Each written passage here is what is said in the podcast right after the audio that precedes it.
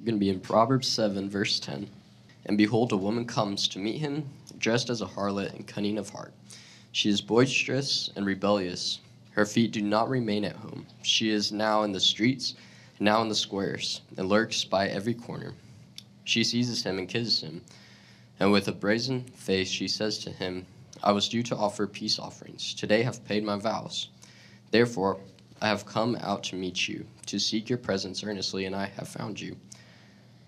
I have spread my couch with coverings with col- colored linens from Egypt. I have sprinkled my bed with myrrh, aloes, and cinnamon. Come, let us drink our fill of love until morning. Let us delight ourselves with caresses. For my husband is not at home. He has gone on a long journey. He has taken a bag of money with him. At the full moon, he will come home. With her many persuasions, she entices him. With her flattering lips, she seduces him. Suddenly, he follows her like an ox goes to the slaughter, or one in fetters to the discipline of a fool, until an arrow pierces through his liver as a bird hastens to the snare, so he does not know that it will cost him his life. Now, therefore, my son, listen to me and pay attention to the words of my mouth. Do not let your heart be turned aside to her ways, do not stray into her path. For many are the victims she has cast down, and numerous are all her slain. Her house is the way of Sheol descending to the chambers of death. Thank you, Chad. Um, let's pray. Uh, Lord God, you are holy. You are without sin. You have made yourself set apart from wickedness and fallenness and brokenness. And God, in that you are worthy of our worship. And so, God, I pray that we would humble ourselves tonight to worship you with the way that we live, um, specifically as it pertains to uh, the way we use our bodies. That God, even our bodies and what we do with them would be seen as a sacrifice, a living sacrifice, and our spiritual worship. So, God, I pray that you would strengthen us to hear what you have to say from your word tonight as we uh, continue our series through 1 Corinthians and seeing what it looks like to flee from sexual immorality. Um, God, knowing that if we don't flee, but if we are lured into uh, temptation, um, that God, it will mean our death. Lord God, we know all sin leads to death, and death is the punishment for all sin. Um, but Lord, you, you show us a warning from your word, something we should heed. And so, God, I pray that our hearts would be softened towards what you want to say to them tonight as we do look to flee from sexual immorality and pursue your holiness. And so, God, would you be with us as we worship you in spirit and truth? We pray in Jesus' name. Amen. Tonight, we conclude the first half of our sermon series through the Apostle Paul's first letter to the church in Corinth. Uh, so, if you have your Bibles, I invite you to turn in them to 1 Corinthians. Um, Paul wrote this letter as a word of reproof, primarily against the deep divisions uh, that were in the church at the time uh, and had been reported to him while he was away. Uh, and he helps them. He helps them see the wisdom and the power of God in the gospel and urges them to prioritize the gospel so that they would find unity in the church. And then, after addressing his main concern, then he moves on to tackle some other troubling issues. First, he tackles uh, this, this dispute that came up in the church, um, and uh, actually rebukes the church for their pride in including in the church a man who was in blatant sexual sin with his stepmother. Uh, and from that, we learned how do we confront other Christians who are in blatant sin.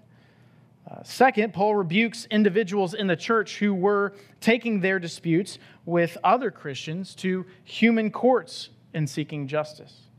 And in studying that passage last week, we learned how we are to seek justice in the church when it comes to disputes and trivial matters between us.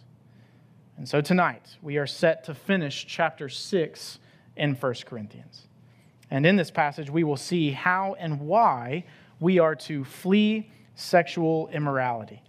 And so let's look together, uh, starting in verse 12, going to verse 20. 1 Corinthians chapter 6, verses 12 through 20 say this All things are lawful for me, but not all things are helpful. All things are lawful for me, but I will not be dominated by anything. Food is meant for the stomach, and the stomach for food. And God will destroy both one and the other. The body is not meant for sexual immorality, but for the Lord, and the Lord for the body. And God raised the Lord and will also raise us up by his power. Do you not know that your bodies are members of Christ? Shall I then take the members of Christ and make them members of a prostitute? Never. Or do you not know that he who is joined to a prostitute becomes one body with her? For as it is written, the two will become one flesh. But he who is joined to the Lord becomes one spirit with him. Flee from sexual immorality. Every other sin a person commits is outside the body, but the sexually immoral person sins against his own body. Or do you not know that your body is a temple of the Holy Spirit within you, whom you have from God? You are not your own, for you were bought with a price. So glorify God in your body. Let me pray for us. Uh, gracious Heavenly Father, um, this, this text weighs upon us because, Lord, we know what we have taken part in in our past. And so, God, I pray that your gospel will be found just as powerful to us now as it did when we first received it. That, God, you would empower us to live a life pursuing the holiness that has been purchased for us in the blood of Jesus tonight. God, would you bless us, we pray in Jesus' name. Amen. How are we to flee sexual immorality? That's our topic for the night. Uh, so, our sermon title for the night is Fleeing Sexual Immorality. Fleeing Sexual Immorality. How are we to flee from sexual immorality, as Paul commands us in this passage? Well, before we implement this command into our Christian walk, we would be helped by seeing how Paul first corrects the church in Corinth when it comes to their sexual ethic. And so tonight, I want to give you three corrections for Corinth's sexual ethic. Three corrections for Corinth's sexual ethic. The first, right view of Christian liberty.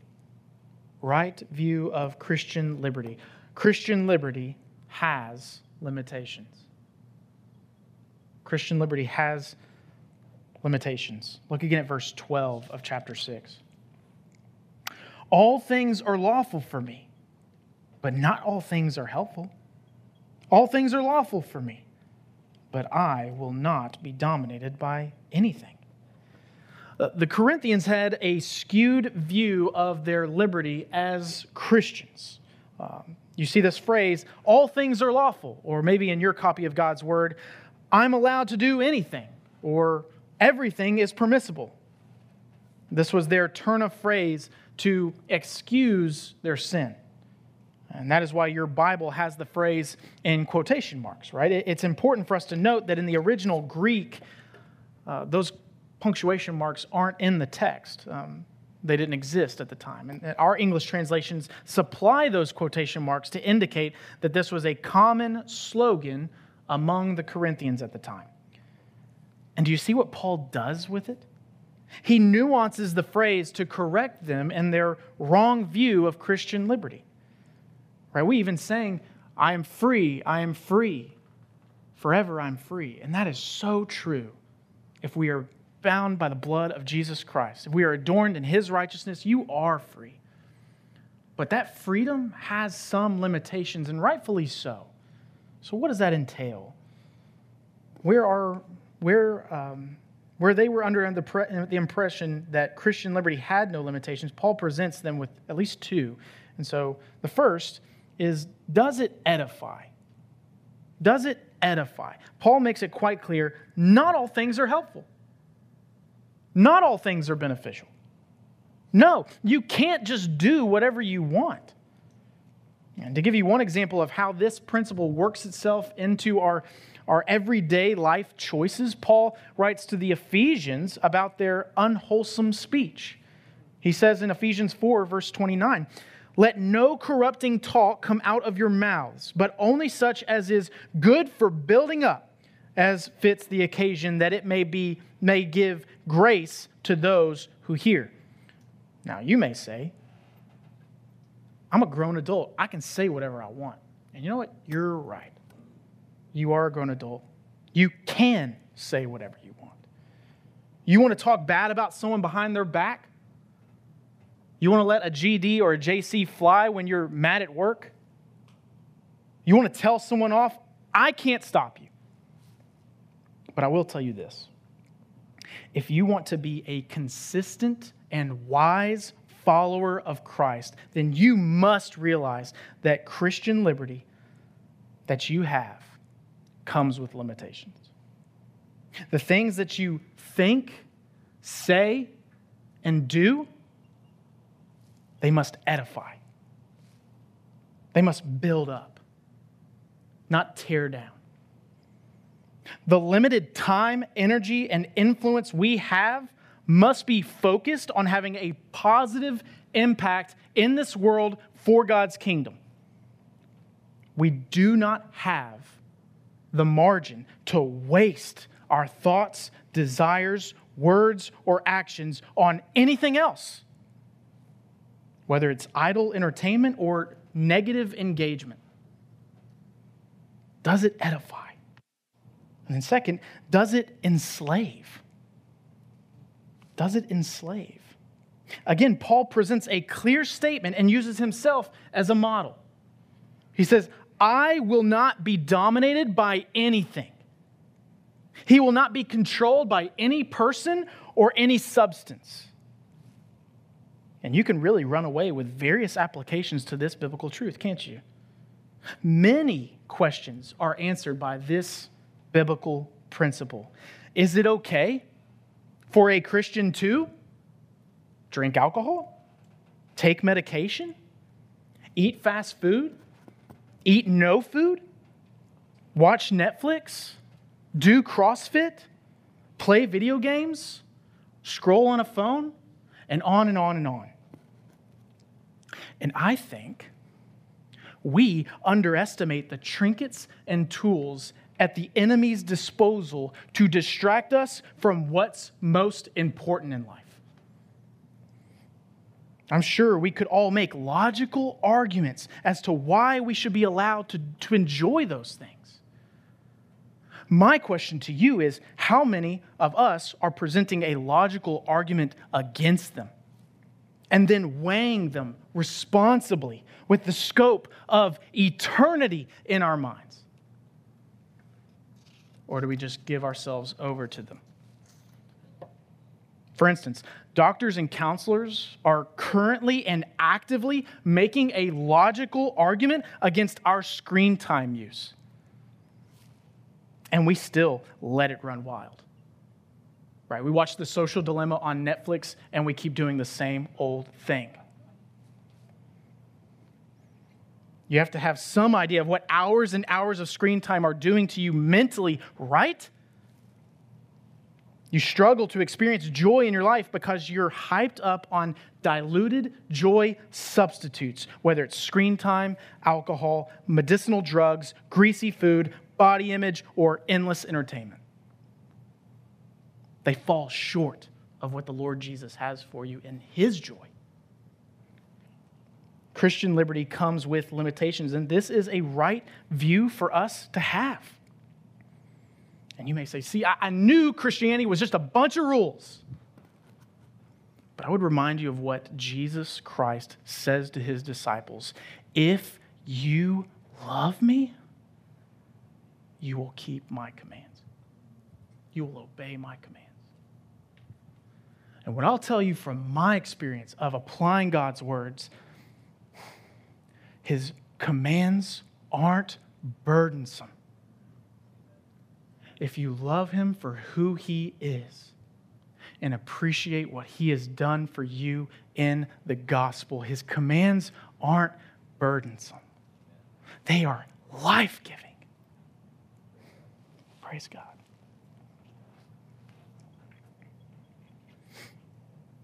They help us to flourish in all areas of life. And one of those areas is the body, which is what Paul addresses next. And so we find our second correction in Corinth's sexual ethic right view of the Christian body. Right view of the Christian's body. The Christian's body is not his or her own. The Christian's body is not his or her own. And we see this in the remainder of our passage, verses 13, 13 through 20. Food is meant for the stomach, and the stomach for food. And God will destroy both one and the other. The body is not meant for sexual immorality, but for the Lord, and the Lord for the body. And God raised the Lord and will also raise us up by his power. Do you not know that your bodies are members of Christ? Shall I then take the members of Christ and make them members of a prostitute? Never. Or do you not know that he who is joined to a prostitute becomes one body with her? For as it is written, the two will become one flesh. But he who is joined to the Lord becomes one spirit with him. Flee from sexual immorality. Every other sin a person commits is outside the body, but the sexually immoral person sins against his own body. Or do you not know that your body is a temple of the Holy Spirit within you, whom you have from God? You are not your own, for you were bought with a price. So glorify God in your body. The body is not merely meant for fulfilling appetites. This is Paul's point here with food and the body. That's what he starts off this that verse was saying. He says, Food is for the stomach, which again is in quotation marks. This was a common saying for the Corinthians to excuse their sexual immorality, right? If the body, the human body, has these food appetites, I'm going to fulfill those. And if my body has sexual desires, I'm just going to fulfill those. They thought, What matter does this have for God? He must be indifferent. But Paul is reminding them the bodies of Christians are one with the resurrected Christ. Therefore, what they do with their bodies is important to him. And so we see the significance of our own bodies. In a matter of eight verses, we see a handful of truths about our own bodies. Your body is for the Lord. Your body is destined to be raised from the dead. Your body is a member of Christ. Your body is a temple of the Holy Spirit, the third person of the Holy Trinity. He lives and dwells there. Your body was purchased at a price. And your body is made for the purpose of glorifying God. You know what all these truths communicate to us about God? God cares deeply about your body and what you do with it. He's not indifferent, He cares deeply about it. How much? Enough to purchase it with His own blood. That's how much He cares about your body and what you do with it. Our God sent His Son Jesus to die a perfect, atoning death, making right our sin. And He did so on a Roman cross. His human body was tortured and emptied of its blood. I don't mean to be graphic, but his flesh was ripped to shreds and pierced for our transgressions. We were bought with a price indeed, and a heavy one at that. Therefore, we are not our own. Imagine with me for the moment the audacity we have to feed our bodies with the garbage that we do. The ink we get permanently printed on our skin. The desperate acts we have indulged in for some sense of pleasure. And we do these things and things like them without considering what does it matter to God? And yet, he is still gracious to us even when we have forgotten him. Jesus shed his blood for the inconsiderate. He purchased the glutton, the idolater, the adulterer, all the same. And you may feel weighed down with shame over the choices that you've made in your past. Or perhaps the choices you are still currently making in your mind that assume that your body is your own. And I would just remind you, along with Paul, do you not know? He uses this phrase over and over and over again because his audience has shown themselves to be very forgetful of his teachings and the teachings of Christ. Do you not know? You are not your own. You were bought with a price. Your body and what you do with it matters deeply to God. And finally, the third correction Paul makes for Corinth's sexual ethic is right view of God's design. Right view of God's design. Sex is designed for marriage between one man and one woman for life.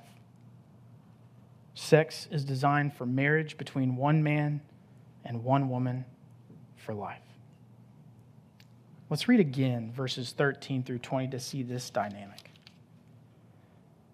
Food is meant for the stomach, and the stomach for food, and God will destroy both one and the other. The body is not meant for sexual immorality, but for the Lord, and the Lord for the body. And God raised the Lord and will also raise us up by his power. Do you not know that your bodies are members of Christ? Shall I then take the members of Christ and make them members of a prostitute? Never. Or do you not know that he who is joined to a prostitute becomes one body with her? For as it is written, the two will become one flesh. But he who is joined to the Lord becomes one spirit with him. Flee from sexual immorality. Every other sin a person commits is outside the body, but the sexually immoral person sins against his own body. Or do you not know that your body is a temple of the Holy Spirit within you, whom you have from God? You are not your own, for you were bought with a price. So glorify God in your body. All three of these corrections that Paul is giving to the church in Corinth regarding their sexual ethic, all three of them are important. The Corinthians believed they had the freedom to do whatever they wanted without limitation. And because they believed their body was of no importance to God, they viewed sex as merely physical and temporal. And so they degraded their bodies with sexual acts that are outside God's design. Last week, we read that the sexually immoral, adulterers, and those who practice homosexuality, among others, will not inherit the kingdom of God. And such were some of the Corinthians. To put it plainly, sex before or outside of marriage is sin. The Bible word for that is fornication. What does that entail? How close is too close before marriage? I'm going to give you a good rule of thumb that I heard from Jonathan Pokluda. I think it'll be helpful to you. If your body starts preparing itself for sex, it is time for you to say goodnight. That's not scripture, but I think that's wisdom. If your body starts preparing itself for sex, and I won't get into the biology of that, it is time for you to say goodnight. Sex with someone who isn't your spouse is sin. Okay, but I'm not married. Well, look at it this way you are sinning against your future spouse when you indulge in pornography. In fact, the current consequence of that sin is that your future spouse may not even meet your standard because you, your use of pornography is warping your view of what a potential partner should look and act like. Sin has consequences, and sometimes those consequences happen in real time. Sex with someone of the same sex is sin.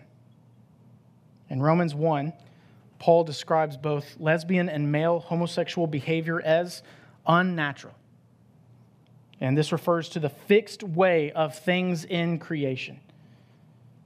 And you may hear, but God made me this way. Well, author Sam Allberry writes in his book, Is God Anti Gay? He says, Paul's point in Romans chapter 1 is that our nature, as we experience it, is not natural as God intended it. All of us have desires that are warped as a result of our fallen nature. It is also important to note that, according to Paul, as he is under the inspiration of the Holy Spirit to write what he writes, tells us that homosexuality isn't inescapable. As he says in 1 Corinthians chapter 6 verse 11, and such were some of you talking about the Corinthians who had been saved by the grace of God. And there's a sense in which all of this sexual sin, whether it's fornication, pornography use, adultery, or homosexuality, there's a sense in which, sense in which this sin is worse than other sins. It's true, unity with Christ is incompatible with all sin. We see this to be true in Romans chapter 6 verse 6. He says, "We know that our old self was crucified with him in order that the body of sin might be brought to nothing, so that we would no longer be enslaved to sin." That's what Paul says about all sin, and that's true. And yet, this is particularly true with sexual sin. Because sexual union has a spiritual component to it, doesn't it? Sex outside of marriage is a unique sin against Christ and one's own body. And the Proverbs bring this out well, as we heard in our scripture reading. Right, I'll read again for you Proverbs 7, verses 21 through 23. With much seductive speech, she persuades him. With her smooth talk, she compels him. All at once, he follows her as an ox goes to the slaughter, or as a stag is caught fast till an arrow pierces its liver, as a bird rushes into a snare. He does not know that it will cost him his life. We know sex has a negative spiritual significance when it is sin because it has a positive spiritual significance when it is enjoyed in marriage. And that's why Paul quotes Genesis chapter 2 before the fall, as God intended his design. In verse 24, therefore, a man shall leave his father and his mother and hold fast to his wife, and they shall become one flesh. That's God's design a husband and wife enjoy a two person union in one flesh that displays the gospel, the good news. Just as a husband holds fast to his wife in the flesh, so it is that God holds fast to his bride, the church. Anything outside those parameters is a disfigured image that does not display the gospel. In fact, it images a form of pride that rebels against God's good design. So, what is being commanded of us in light of this passage? Well, I believe using Paul's language here from this passage, our main point for tonight is to glorify God with your body by fleeing sexual immorality. Glorify God with your body by fleeing sexual immorality. We have to have an accurate view of our Christian liberty, our own body, and God's design for sex if we are going to do this well. There is someone in the Bible who did do this well. His name was Joseph. I don't know if you know the story of Joseph. But Joseph was working hard for a man named Potiphar uh, to manage his whole household, and he did a really good job of it. Uh, when he one day found himself alone with Potiphar's wife. Now it seems she had been plotting this for some time because Jonathan, I'm sorry, not Jonathan, Joseph was, uh, was handsome. And she grabbed Joseph by the garment and commanded that he lie with her when Genesis chapter 39, verse 9 tells us the thought that crossed Joseph's mind in this moment of temptation.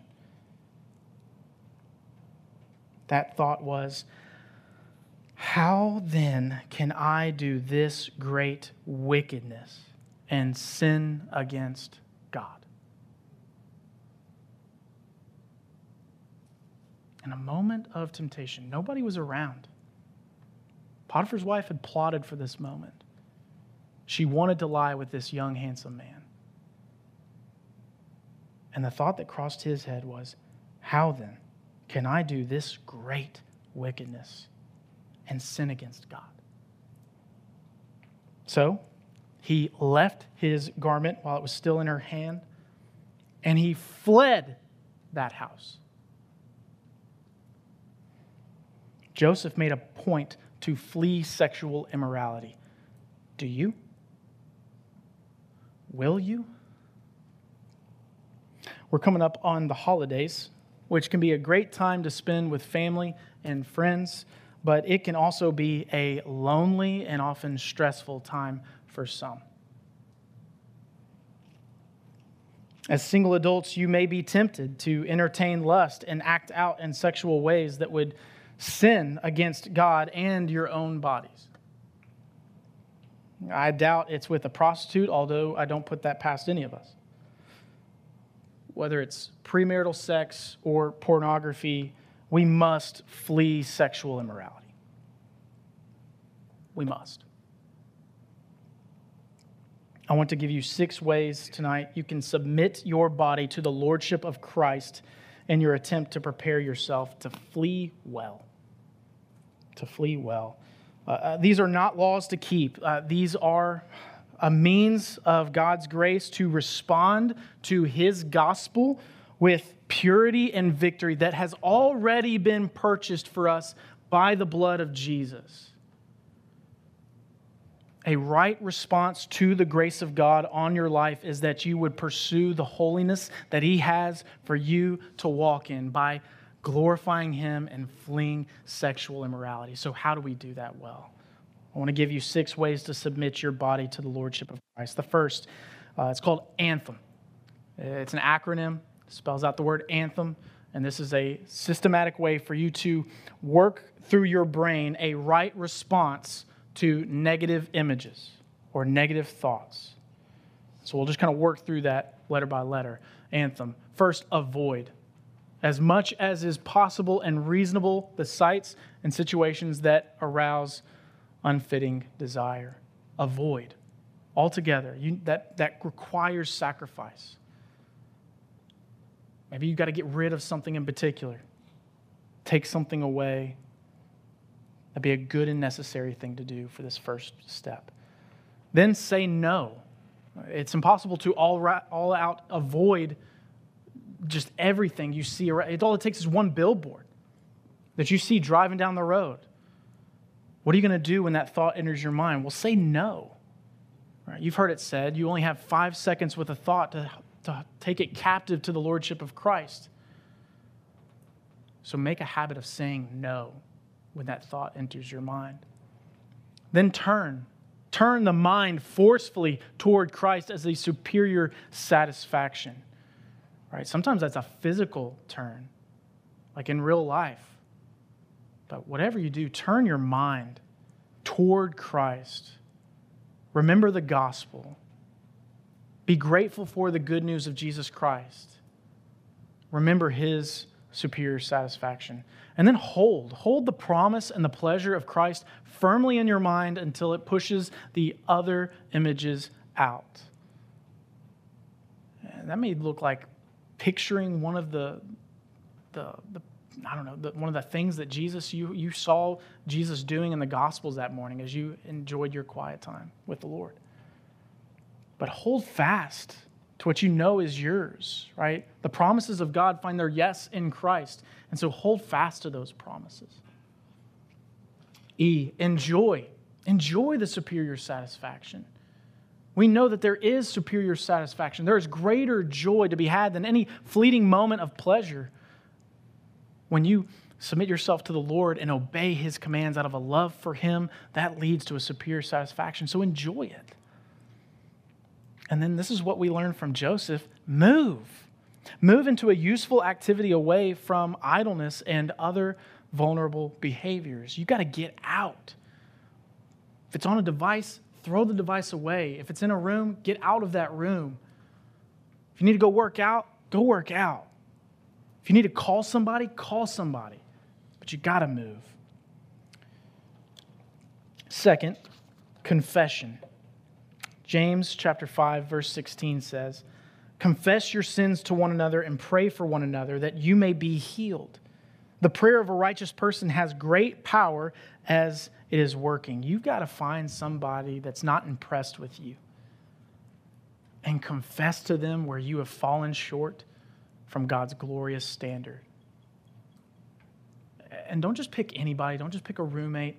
Pick somebody who's mature in the faith because this verse says this person, if they're going to have power, they need to be righteous. And so picture who that righteous per- person is in your mind that can actually handle you walking through this habitual sin.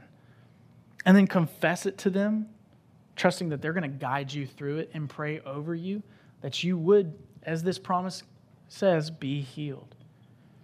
Third, accountability. Proverbs chapter 20, verse 5 says, Counsel in a person's heart is deep water, but a person of understanding draws it out. Um, you've probably heard it said, the heart is desperately wicked. Who can understand it? There are things we will allow for ourselves to indulge in if it's just up for us, up to us. But when you bring somebody in, maybe it's the same person you confess to, but you bring somebody in to hold you accountable, that's going, they're going to kind of see your blind spots. In fact, when you tell them the behavior, the way that you're acting out, they may even be able to say, well, why did you do that? Why do you think you did that? And get to the reason why, right? Like, like digging water out of a well. They're going to be able to help you with the why behind it and help you cut it off at the source. Fourth, phone restrictions. Uh, James chapter 4 verse 7 says, "Resist the devil and he will flee from you." Oftentimes we don't even resist. And so what does this look like? Well, maybe it needs you needs you having restrictions on your phone. Right? If screen time really is a problem for you, giving somebody else your phone and saying, "Hey, you put the code in, you set the limitations, and you're the one that has the code, so if I ever need it, I come to you." Right? That's debilitating. But is your soul worth it? Absolutely. Sometimes we just let ourselves go. We think limitations are bad, but as we've seen, Christian liberty has limitations. So would you limit yourself in terms of phone restriction? Fifth, covenant eyes. They get their name from uh, Job 31:1. I have made a covenant with my eyes. how then could I look at a young woman? Covenant Eyes is uh, accountability software. Um, so, one, they kind of take away easy access to images that you might want to hunt in a moment of desperation. And then they also set up a, uh, an accountability partnership where that same person maybe you confess to and asked to hold you accountable would get a report about what you've been engaging in on your device, whatever it is. Maybe it's a smartphone, maybe it's a, a desktop computer. But whatever it is, they will get a report about how you've been acting out that week, and you'll have to give an account for that. Well, that's uncomfortable. It's worth it. Your whole life's not supposed to be comfortable, right? The Lord cares more about your holiness than your happiness. So, are you pursuing it with everything you got? Accountability software is going to help. And then the last, the sixth, and probably the most important, is scripture memorization. Psalm 119.11 says, I have stored up your word in my heart that I might not sin against you. I have stored up your word in my heart that I might not sin against you. Are you meditating, internalizing, memorizing scripture for the sole purpose of fighting off temptation? Of fleeing sexual immorality? If I can just be transparent with you, when this was a difficulty in my life, I remember memorizing Job 31:1 memorizing Ephesians 2 8 and 9, memorizing Hebrews 12 1 and 2, memorizing 1 Corinthians 10 30, 13. These are essential to give the Holy Spirit ammunition to fight off the fiery darts of the enemy. So memorize Scripture. It's one thing to write these down, it's another thing entirely to practice them. I'm calling on you to practice them. If this is an area where you struggle, the path to recovery and human flourishing is by way of God's grace available to you through practices like these. God has done everything to purchase you.